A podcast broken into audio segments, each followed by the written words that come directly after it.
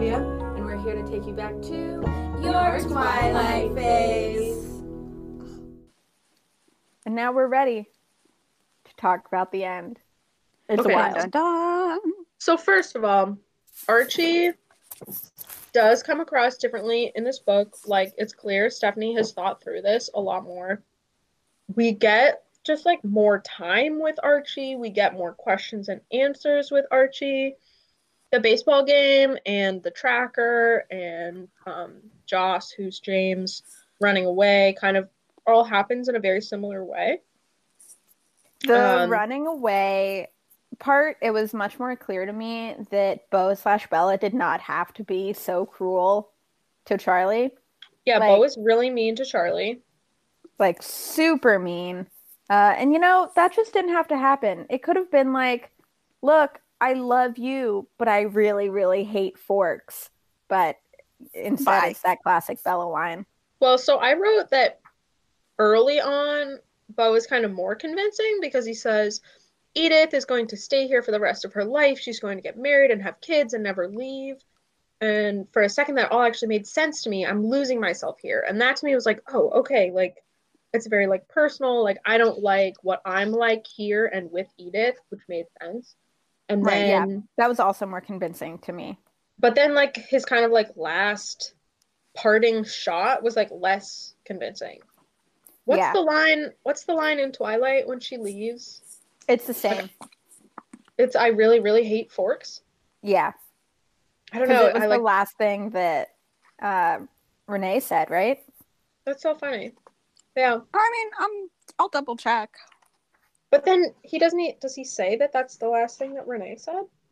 At some point, yes. She makes it that she says that. Yeah, Bella definitely says that. But Beau did say it at some point, but I'm not sure where. Not like right there. Charlie asked Beau. He's like, "Are you doing drugs, Beau?" Yeah. And I was like, well, what? Cop. That's a new line. Oh yeah.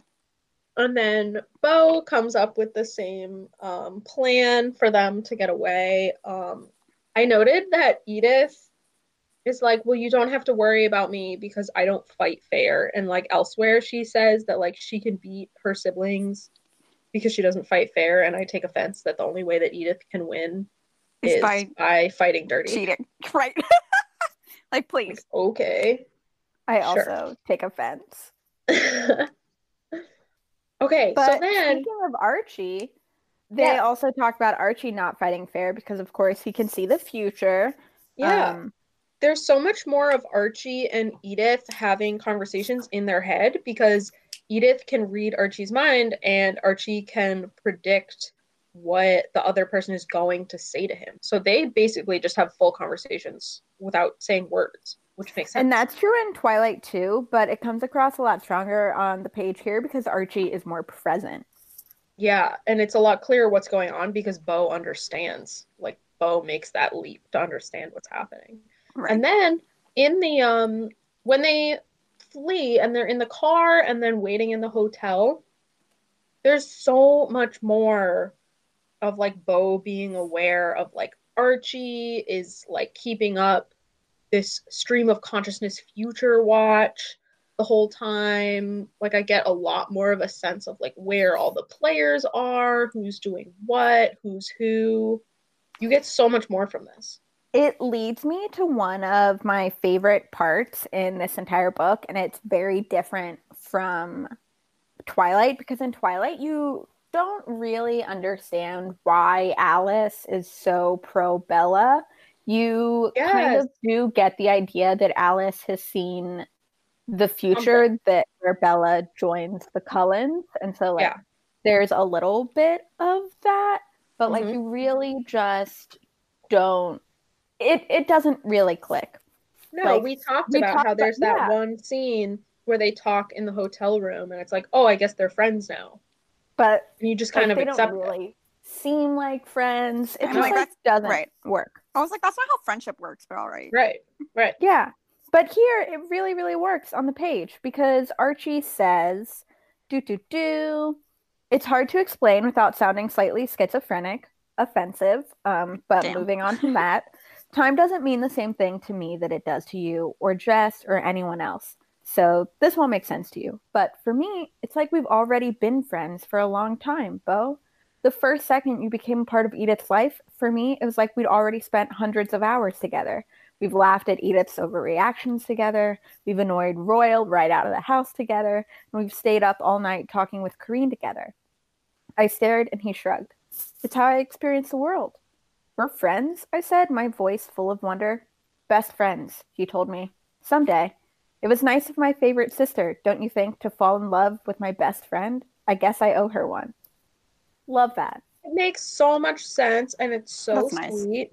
And it makes their whole dynamic change, because Alice is like, yeah, what do you mean? We're friends. And Archie is like, look, it's like, as soon as you became part of my life, I can just see all these wonderful things already happening together. So it's like, it's already happened, and we're totally friends, and like, we're going to be best friends, and that's great. And it's so sweet and nice. And you totally I like that. And why they're willing to do all these things for Beau. It's not just like, oh, we do this because we love Edith and you're Edith's partner. Archie is like, I love you. Like, you are my best friend already.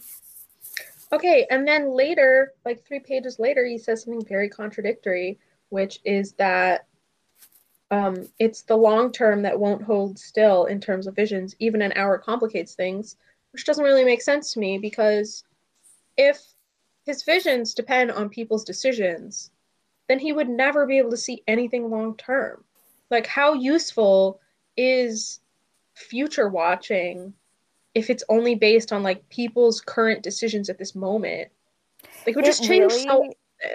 Truly does fall apart, but I can kind of suspend my disbelief on it a little bit, because it feels like it might give Archie even more experiences with Beau that don't end up happening, but that Archie lives. It's like, so you took the left that day instead of the right, so you got home 15 minutes later, so we didn't hang out until later that day, so now I'm living like both of those, and so I have like two different memories confusing. Of you. Right. Oh, so like, what is true and like, what isn't true? And not that useful. Like, how, we get a really fun Archie line the page before that, where they're talking about his hair. And Archie says, it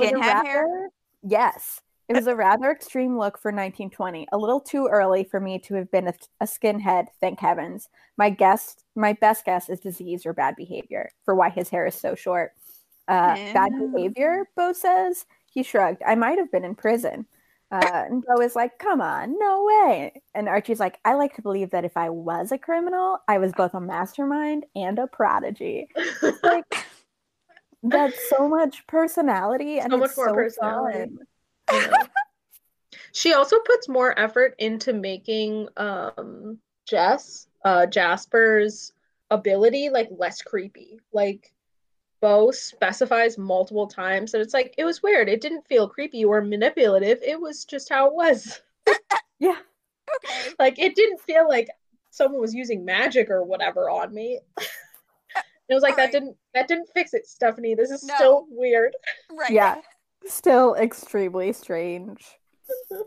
And we find out more about the time before Archie and Jessamine like fell in love, and Archie is like, I saw her right away, like I always knew that I was going to end up with her, but it took me 28 years before I actually reached out, because I knew that like she had to be ready for me. And Beau's like, you had to wait 28 years? And Archie's like, yep. Interesting. She would have killed me otherwise. And then they just kind of like move beyond that. Yeah. Archie's like, Jess would have murdered me. Whatever. I mean, I like the idea of, like, there is an optimal time to meet someone to have a long-lasting relationship. Like, people always say, like, the timing wasn't right. And now you have someone who can live forever and see when the timing is right. So she can literally, or he can literally, like, finagle it so that it works out perfectly. So I do like sort of a commentary on that. But yeah, I thought it was really nice. Yeah, I mean, and I do like these insights into what it would be like if you were able to see, you know, impossible numbers of the future. Like, mm-hmm. yeah, Archie/Alice wouldn't look at the world the same way, or right. even think the same way, or talk to people the same way, or talk right, or like approach any kind of decision making the same way, right? And so, like, it does seem like there are more hints of that. There's a lot more of it on the page. Yeah, way more. It's really great that we actually get to spend more time in the hotel with them and see their conversations, because Bella glosses over basically everything because she's like in such like a fugue state. Right. But Beau is there asking questions. So many questions. And Beau is talking to Archie about what it's like to see the future. And Beau's like, well, I mean, you've already seen what happens here. And Archie's like, yeah, I mean, I've seen many futures of what happens here. Like, I've seen you die. And Beau's like, okay, so all of this is a possibility. So don't I deserve to know how everything works, considering that it might happen to me? And that's how Beau gets Archie to, like, tell him about how you become a vampire and, like, give all this other vampire information that, like... The argument just, like, isn't as convincing against Alice. Alice tells her anyway. Yeah. Right. Because we get to spend more time in the hotel with them, it, like, comes across better on the page. Right. Mm-hmm. Yeah, that makes sense. And Beau takes the time to wonder a lot more. Like, we went in on Bella for just, like, deciding that she was ready to be a vampire without ever... Like, she never... Thinking about it? Yeah, she never thinks about it. She just decides. And Beau thinks about it a lot more. Like, if that happened, like, what would that mean for Mom? What would that mean for Charlie? There were so many things to think about. Things I didn't even know to think about. Like, thank you. Like, yes. That's what we never got from Bella. The, like, investigation of what it would actually mean to make that choice. Right. We also get... a detail that it has never occurred to me before that, like, this was a massive plot hole, but Stephenie addressed it, which is like, okay, so Bella makes this plan on how she's going to escape. Why doesn't Archie see the escape? Like, Archie sees the result. He's watching everything. Yeah. Right. Like, and we see Bella decides Alice. Early. Yeah, Bella decides early, and we see Alice be like, something's changed. Yeah. Oh, Bella. And we know that Alice has seen Bella dead, but, like, why isn't she seeing Bella, like, running through the other side of the bathroom to escape? It doesn't make any sense.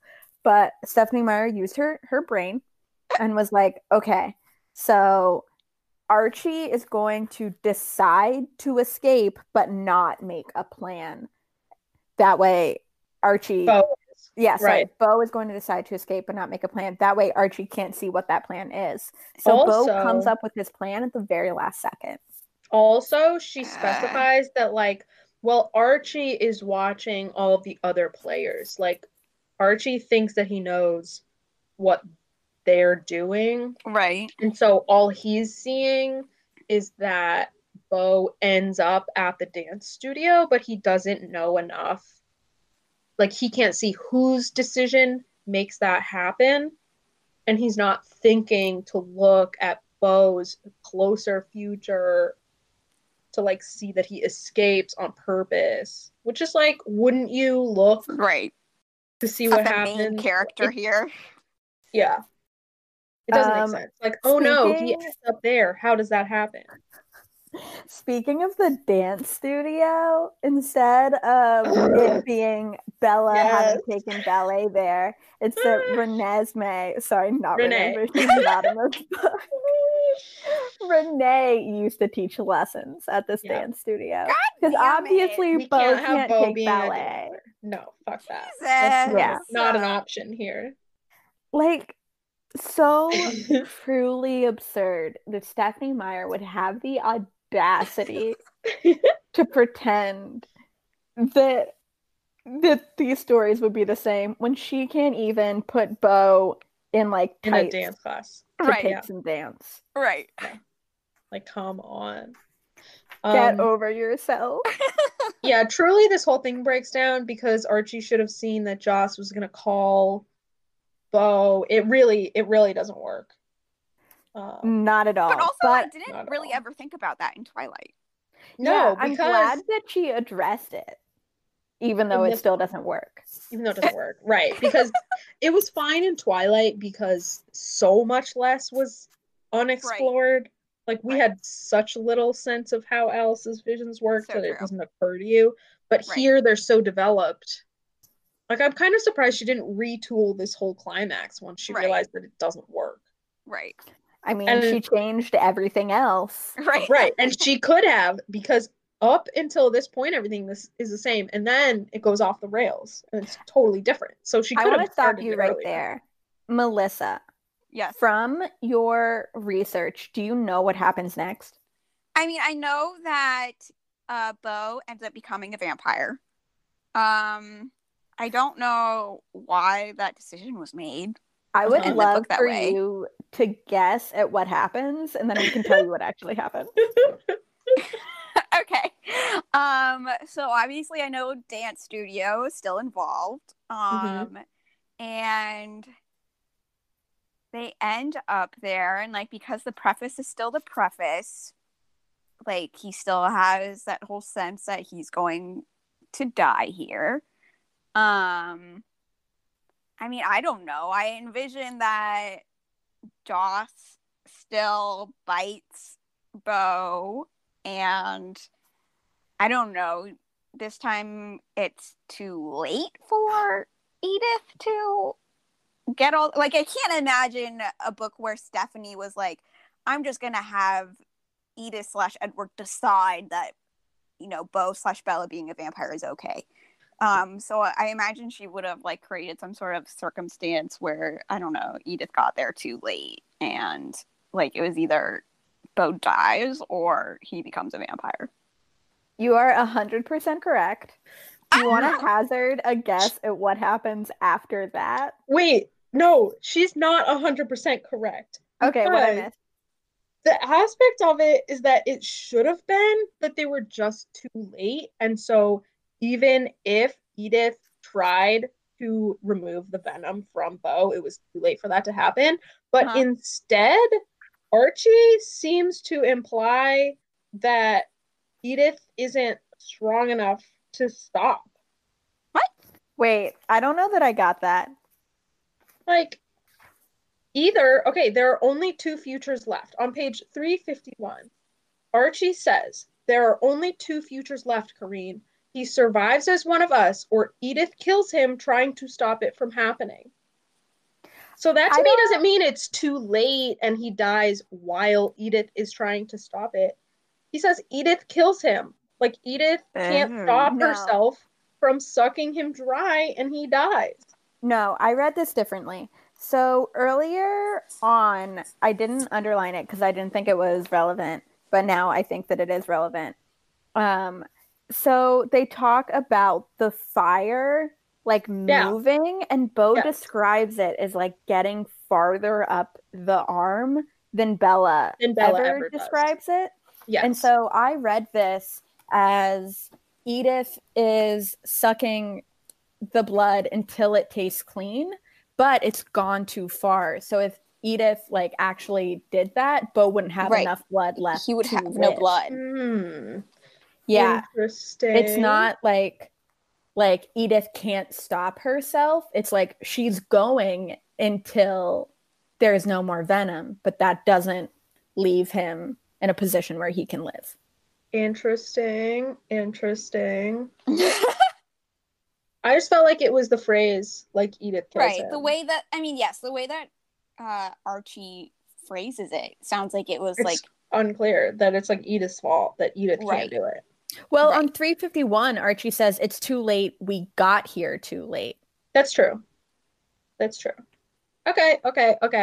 So, Melissa, now imagine the rest of this book where... instead of being able to save our main character, Beau becomes a vampire. Like, okay. So I guess a major question is if he's a vampire. Is he still Beau, whatever? Like, is he still living his life? Like, does he go back to Forks and, I don't know, just... Okay, well, the end of Twilight is, like, convalescing in the hospital. Right. Seeing Bella's parents, and then, like, prom. That's pretty much. Right. I mean, technically, those things could still happen if he were a vampire. I mean, they could... Fake it in the hospital. Fake it, right. Like, that could still be an ending to this book. But I guess it's not extremely likely. All right. So, yeah, that doesn't happen. Let us tell you what does. Okay. So, you are correct that it's too late to let him live. And so they give him a choice. Edith says, I won't make this decision for you. I won't take that away from you. And I'll understand if you don't want to live like this. I won't fight you. I'll respect what you want. It's a horrible choice. She goes on. And she's like, tell me what you want. And Beau says, you, just you. And she's like, are you sure? And he's like, yes, just let me stay with you.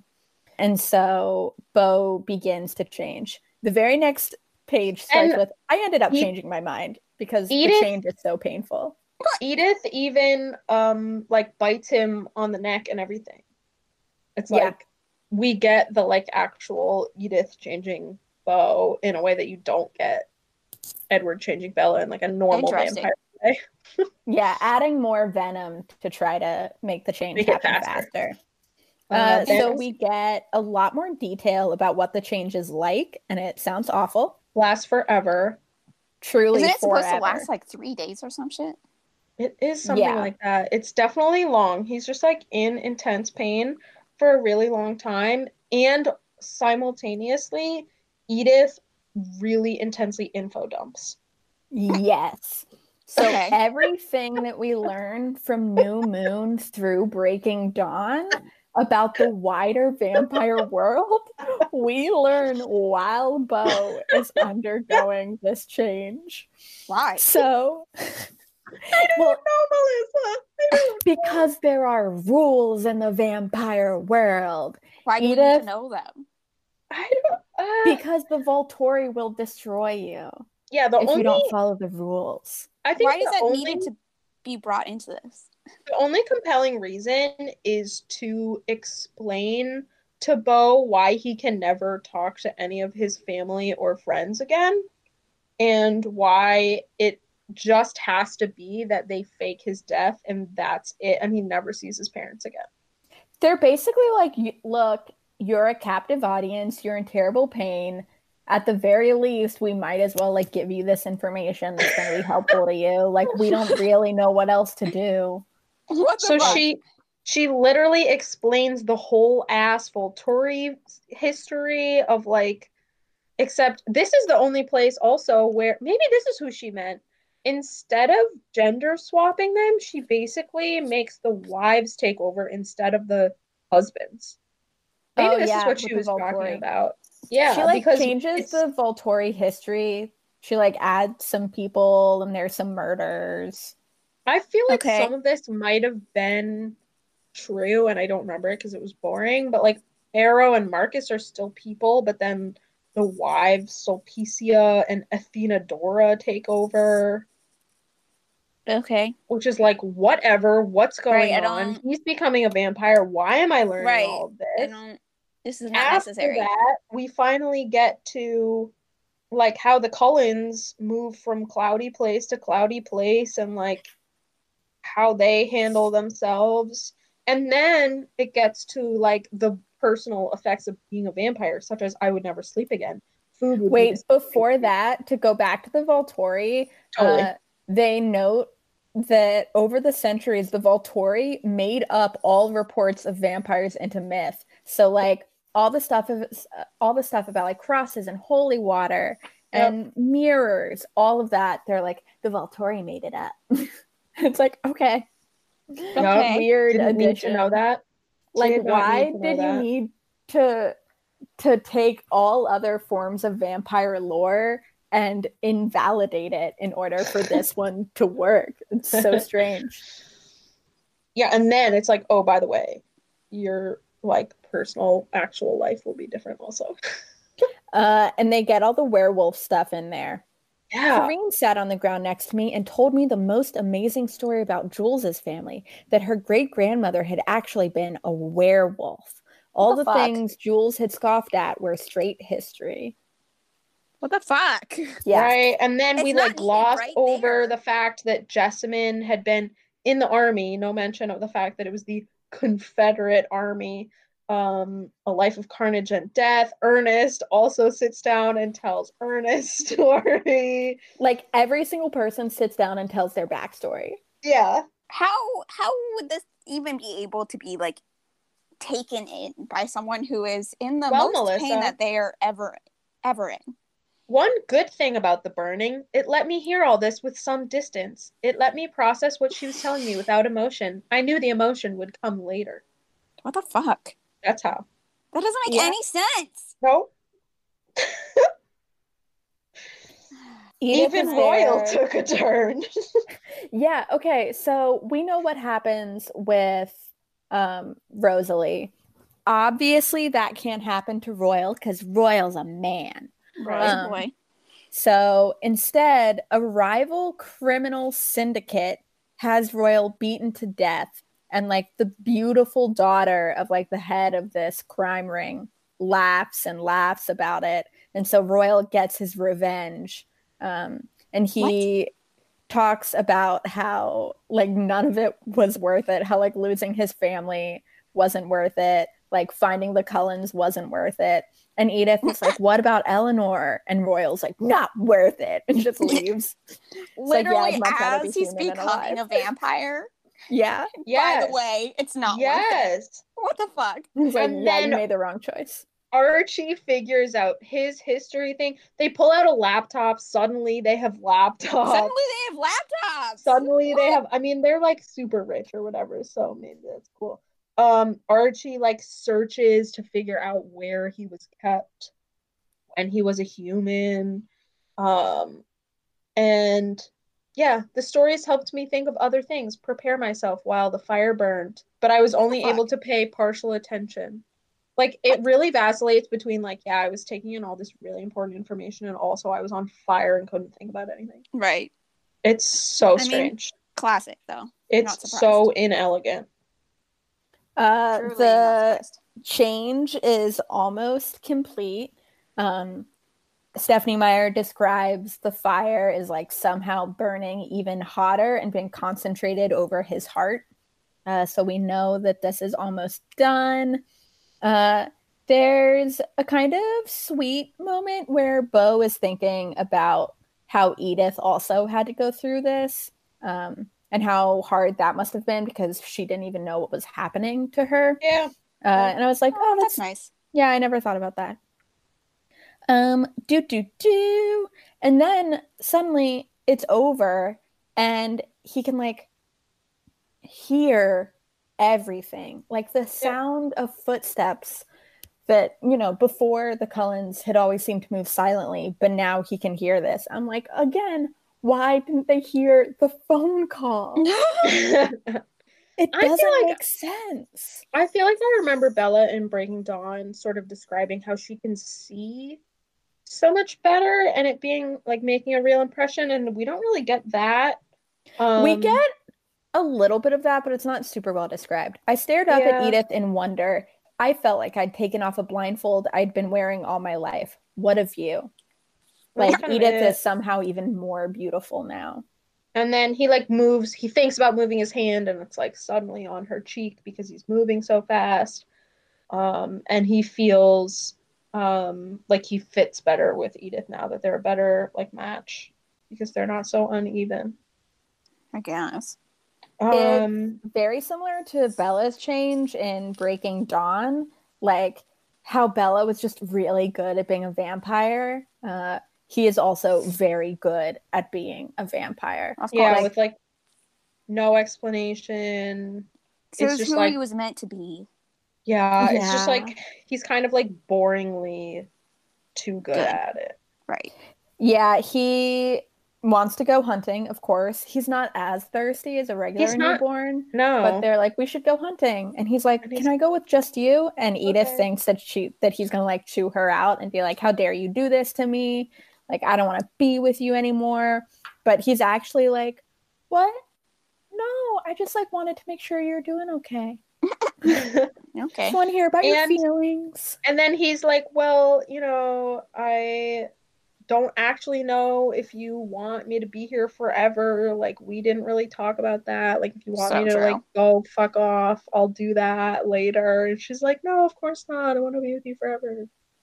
And then so it's like cute or whatever. Right. I have to say, it was not like anything that was like swoony. No, definitely not. It's like, oh, that's nice. Yeah. I felt like the exhilaration of being a vampire came through really well on the page. Like the description of the way they jump over the river and how it feels like flying. I was like, oh, this is very fun.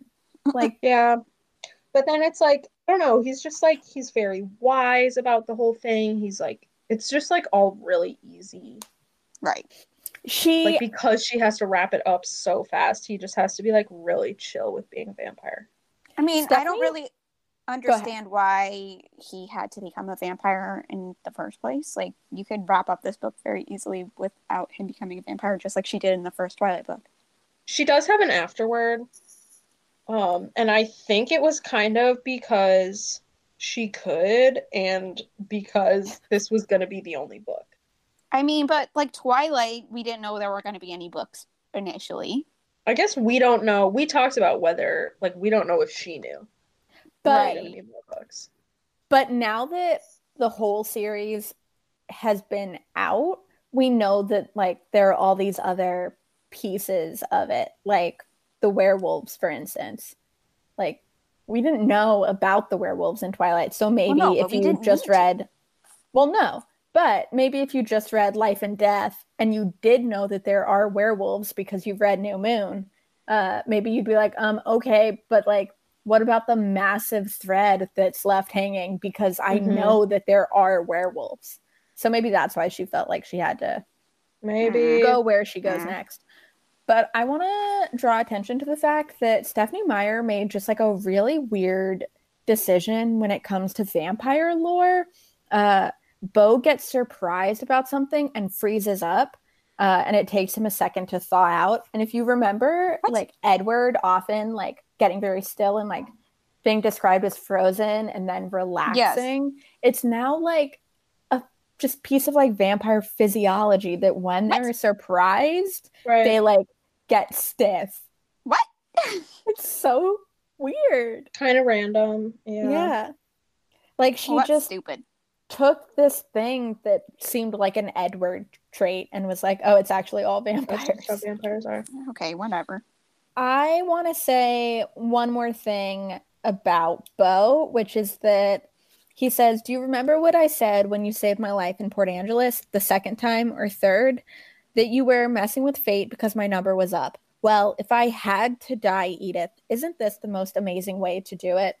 And that felt more convincing to me than just like, oh, bud, I love you so much. I was like, okay, I actually believe that Beau does have some kind of peace with this fate as a character. That's true.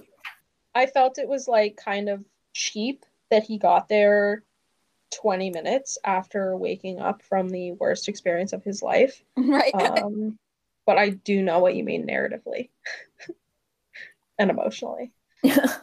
Epilogue, an occasion.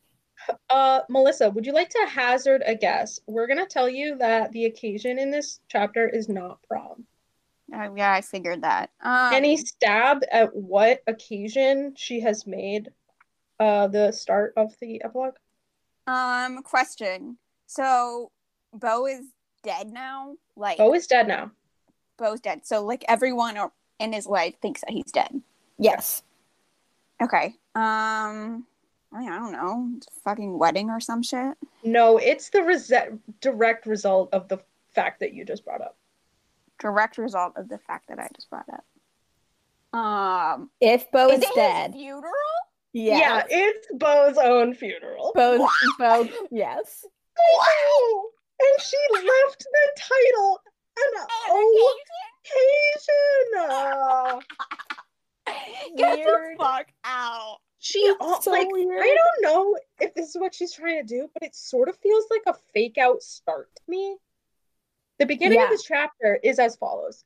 Are you sure this was a good idea? She asked. I should be here. Tell me if it gets to be too much. I nodded. That feels like it could be a fake out, like they could be anywhere. Turns out they are standing on the top of a gigantic hemlock tree, which also is like straight from the movie. Right. Watching Beau's funeral from afar.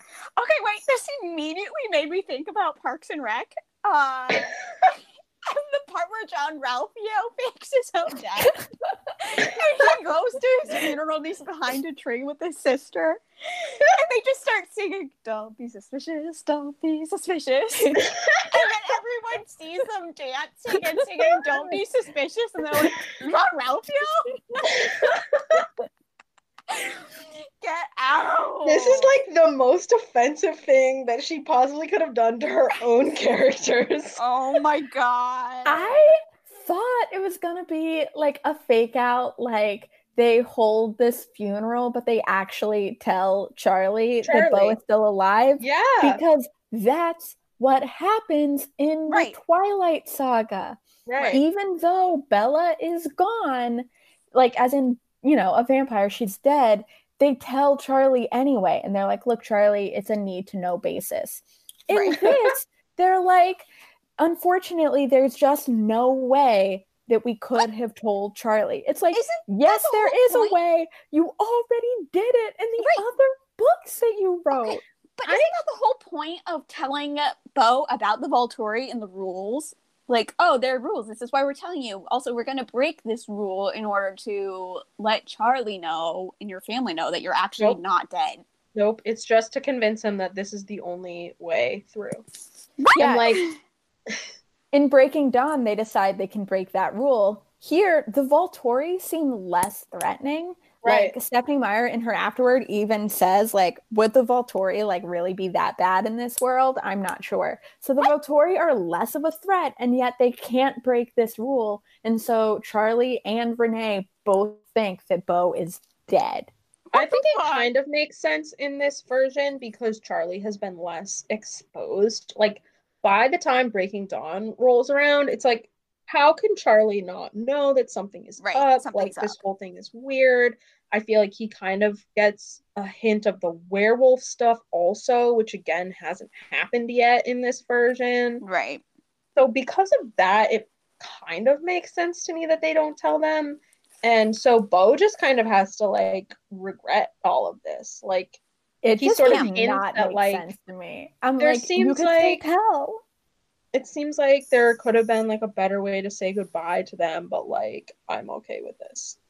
Yeah. And it means that Beau dies with that fake fight being the last thing he ever says to Charlie, which is heartbreaking. Terrible. And then he leaves that weird, cryptic, confusing phone message on his mom's answering machine and then disappears. And the fake death, they dig up a recently interred person. What? Yes. Make sure that the body is unrecognizable and then put it in Beau's truck and drive it off a ravine in Nevada. Okay, but it doesn't make sense that the body would be unrecognizable as Beau. It bursts into flames and is burned that it is unrecognizable. Oh my god. And it's like, well, it's okay because his family has already mourned and they have a tombstone and now my parents will have a tombstone. How would you not be like, okay, who the fuck put my son's truck on fire and ran into a ravine? Like, that's homicide. Well, I think it's like it runs into the ravine and then bursts into fire. Yeah, it's like he crashes. It's Melissa, I would like to tell you what happens directly after the funeral. So there's still more. Oh, there's a lot more. The Cullens leave the funeral after the Blacks. Edith says to Beau, do you want to go home? So they're still up there in the tree. Charlie has left. Everyone's gone. The story was that Edith was too devastated to attend the funeral, which is going to seed Edith not going back to school the following year, so that their tracks are covered. Okay. Yeah. I mean, I don't think we need this much detail for this book, but all right. Yeah. Just wait. Don't. So they're up there. Beau is reflecting on his human life, and he says to Edith, you never wanted this for me. What did you want? And talk a little bit about how, Edith was essentially just going to let him grow old. So it's the same thought process that Edward starts to go through in New Moon. Mm-hmm. Mm-hmm. And Beau says, I'm going to remind you, they're still up in this tree. They are looking at his grave. There's a photo of him in high school at the grave. Grave diggers are moving dirt over. They are actively still at his funeral. Right. And Beau says, I want to be with you forever. It really wouldn't have mattered to you when I got all old. And she's like, that wouldn't have bothered me. And if anyone had locked you up, I would have busted you out. And Beau's like, but you would have really married me. And she's like, I still will. Archie's seen it. Beau says, wow, I'm ... super flattered. You would really marry me, Edith? She says, is that a proposal? I thought for half a second. Sure it is. Will you? And then they're engaged. What? They get engaged at the top of a hemlock tree during his funeral in this weird, unsatisfying, casual way. And then his next thought is about how I really wish that there was a better way that this could have gone. I'll always regret saying those horrible things to Charlie, and now he thinks I'm dead. Yeah. What the fuck? And then Stephenie Meyer is reader, it really is better this way, because Beau is what if we had gotten married and graduated together and done a few years of college and had the big wedding and let everyone see us happy, and then Edith we kind of fade away, and then maybe one day we can see our families again because I'm in control like you guys are. And she's like, no, that's not possible. The Volturi, all this stuff. So no matter what, it would have ended up with a double funeral in the end. And it's but it doesn't.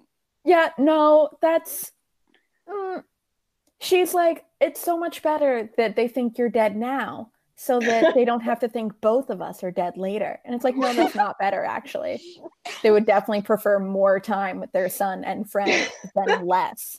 Also, it worked out fine for Bella and Edward, so I don't know. I know, exactly. Except for the part where they have a baby, but whatever. Oh, yeah, whatever. Okay, and then Edith gets an urgent call on her cell phone. Beau can't hear the call. He does not hear the call. Voice trilling, right. But doesn't know what Carine actually said. I wrote, this really messed Stephenie Meyer up. He's a brand new vampire. His senses are supposed to be even better than everyone else's. Yeah. Yep, nope. Even better than perfect. So they run back, and back at the Collins house are three wolves. Okay. He's like, what the fuck? Why are there wolves here? It seems like Edith is communicating with these wolves. What's going on? They have this whole kind of showdown, and you can tell that the Collins are trying to convince the wolves that they did not change Beau. I mean, they did. Well, they didn't, because Joss is the one who bit Beau. Yeah, I Edith bit him second. Joss bit him first. Okay, semantics, whatever. So then Beau gets the rundown on how these are the Quileute wolves, and there's the whole thing about the treaty, and you met Sam at the beach. Yeah, they didn't have time to tell him about the treaty when they were telling him about literally everything. About literally everything ever. So then, Beau tries to explain and, defend the Collins, explains what happened with Joss, and the wolves run off to go report back. Okay. And then they have to talk to the acting chief, the true great-granddaughter of the last wolf chief, and Beau is like, oh, that's Bonnie. Who is Billy? Who's Billy? Okay. So then they go meet with them. Carine is like very like sad that they're in this conflict and is like really wants them all to get along, just like Carlisle does. Classic. And they meet with Bonnie, and it's just Beau, Carine, and Edith. I don't know why they don't just tell Beau to not breathe the whole time. I guess it's because he has to talk. And Beau has to convince Bonnie that, like, he's okay and they didn't break the treaty and everything's cool and he's fine. Yeah, okay. And Bonnie, like, doesn't really want to hear it because Bonnie is like, look, you can say these things, but you're a vampire. Are not you right. anymore. And Beau is arguing, like, no, I promise that, like, I'm still in here. I'm different, and I know I look different and I sound different, but like underneath it all, I really am still the same. And then he gets not, like a convincing argument. No, not really. He gets a whiff of Bonnie, which is the first human that he's smelled since he's been changed. And Carine and Edith are like really worried about it, and he's like, "Oh, that's bad, but like I'm fine." And that's it. Yeah. He's like, "I mean, what am I gonna do? Eat Bonnie? No way." He doesn't smell any humans before that? None? No, they managed to keep him away from humans because everybody thinks he's dead. That's why they were up in a tree downwind. No, they were up in a gigantic tree downwind really far away. Oh my god, okay. But with their, you know, magic hearing and sight, they could see it. Right, okay. No, they said it actually made no sense because they claimed that Edith was too far to hear people's minds, but also they seemed to be able to see everything that was happening, so... And it doesn't really track. No, none of it makes sense. And then they like mention Bonnie kind of like goes along with it. They throw in a mention of Jules. And I was thinking about how this version is actually probably very happy because Jules is going to become a werewolf. So then Beau can be friends with her and there's no love triangle and it'll all be happy. Yeah. Like Jules and Beau never really became friends. They had like a fun time on the beach, but like rebuilding the car and the motorcycles, none of that happened. Right. Yeah, so they get to just become friends moving forward, and it'll be nice. There's a really unsatisfying moment where Beau is like, hey, Bonnie, please take care of Charlie. Like, this is going to be the worst thing ever for him, and, like, please watch out for him. And Bonnie's like, I would do that anyway. And Beau's like, okay, I, like, still had to ask. Don't know what you want from me. And it's like a bummer. And he's like, let me know if there's anything else I can like do for Charlie in the future from behind the scenes. And Bonnie's like, okay, fine. And it just is like, just tell Charlie. Just tell Charlie you're still alive. Right. Like, come on. Like everyone else knows. And you're like, the end. Yeah, the wolves go away. Edith and Beau look at each other, and Edith is like, it's been a long day, a hard one, but I want you to know you're extraordinary and I love you. And Beau's like, I can handle anything as long as you're with me. And they're both like, forever. And then they kiss. Forever was going to be amazing. And then it's done. I mean, that was really unnecessary. And then you get an afterword from Stephenie where she makes sure to specify that the fact that Beau becomes a vampire has nothing at all to do with the fact that he's a boy. What? It doesn't mean that the original was wrong. It's just that, like, she fucking could, so she did. It's totally unnecessary. Yep. And then, I don't know, she talks about how, like, Beau will be great, but he always has that one regret. And Bella was able to put her house in order, and she's confident she got the best version of the story. And then she's like, you're free to imagine the rest, like whether the Volturi led by Sulpicia, whatever her name is, are a more benign, less corrupt organization. I think so. Then why do you need to follow the Volturi's rules? Right. Like, I would have rather just ended the book at like, I don't know, some cheesy, he opened his eyes and could see everything. And that's so true. Let me intuit the rest. Yeah, it's true. Like, you don't have to tell us all the rest because we already know all the rest. That's the point. We already know it. Exactly. I don't need There's a reason it wasn't in Twilight because it was TMI. And a last note about gender. No, like, ooh, the Volturi led by the women are likely to be more benign and less corrupt. And then no gender is at play there. Immediately after that, she says, I hope you've enjoyed a different look at Twilight that really isn't very different at all, except for the end, which I don't apologize for. Except it's entirely different. So it's like so she can't decide if it's supposed to be different or not. I hated this, so. What a strange exercise. And then she says, P.S. I didn't make a playlist for this one because the music I'm listening to now didn't exist in 2005 when the story begins. I don't think that matters. And also, no one cares about your playlist. That's not why people want to listen to the music that you're listening to. Also, nobody cares. I just definitively closed this book, never to open it again. Never. I am grateful that I read this. This is the kind of thing that I can break out at any time. I can be like, hey, you know what I read? Twilight, but gender swapped. Why the fuck did she do that? I read the whole thing. I still don't know. Why did she gender swap the entire cast instead of just Beau and Edith? I don't know. Does Stephenie understand that this whole book, the best thing to come out of Life and Death, I can tell you as the one of us who runs our Tumblr, is the fact that fans can now create any pairing gay, and it's basically canon. True. So like true. The amount of like Edith Bella stuff and like Beau Edward, like you can do it to any of them, and it's amazing. That is beautiful. So okay, but at least we got that. Like I wish that this though was a book where it was just Bella and Edward that had been gender swapped. Like I think that would have been so much more interesting. I think it would have made a better point. Like, there's just too much going on in this version because everybody's swapped. Right. If you swap everyone, then you're not really swapping anything. You guys, and my heart just changing everything. What? We have to do best sentence, worst sentence. I mean, I don't have a best sentence. I just have many worst. I don't know if I have them. Instead of best worst, I'm just going to do good, bad. Good point. No, okay. I have good, bad, so I can do. I have so many underlined in the first 10 pages. Can I do my best is the lack of a sentence, which is that Beau does not have to close a bunch of pop-ups on his computer when he's Googling vampires. That's a good one. So actually, here's my worst. Instead of, this is the replacement of the Twilight sentence, which I assume is something like, I dazzle people. And the version in this is, I do a thing. Right. Awful.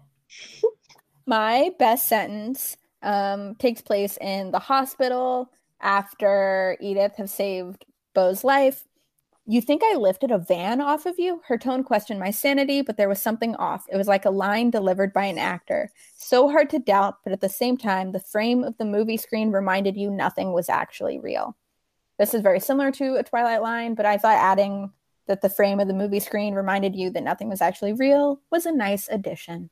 Mm-hmm. Good job, Stephenie. I'm ambivalent towards that. That's fine. My worst sentence is describing Royal on page 25. Wait, is this with The Rock? Yeah. Yeah. Go ahead.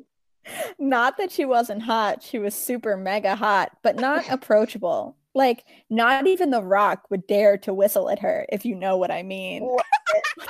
What I mean. This is so stupid. What the fuck? I underlined this and starred it multiple times and wrote, what the fuck? And now I've closed my book, never to open it again. I have to find, there's definitely at least one place where I wrote that something was better, and I don't know if I'll be able to find any of them. Okay, but I have many things that I want to read. Okay, go ahead. Okay, so I have two simultaneous bad sentences. One happens, and then there's one right after it. His straight gold hair was wound into a bun on the back of his head, but there was nothing feminine about it. Somehow it made him look even more like a man. Next sentence. He was clearly too cool for this school. Oh my god, I'm pretty sure. I don't know who that is. Yuck. What the fuck? I have a lot of worst. Definitely, like, I don't mean that as anything against your manliness. There's a worst right there. Let's see. I guess I did read she edited out the word greenly, so I'll give her that. Oh, I have one. I think I texted you guys about this one too.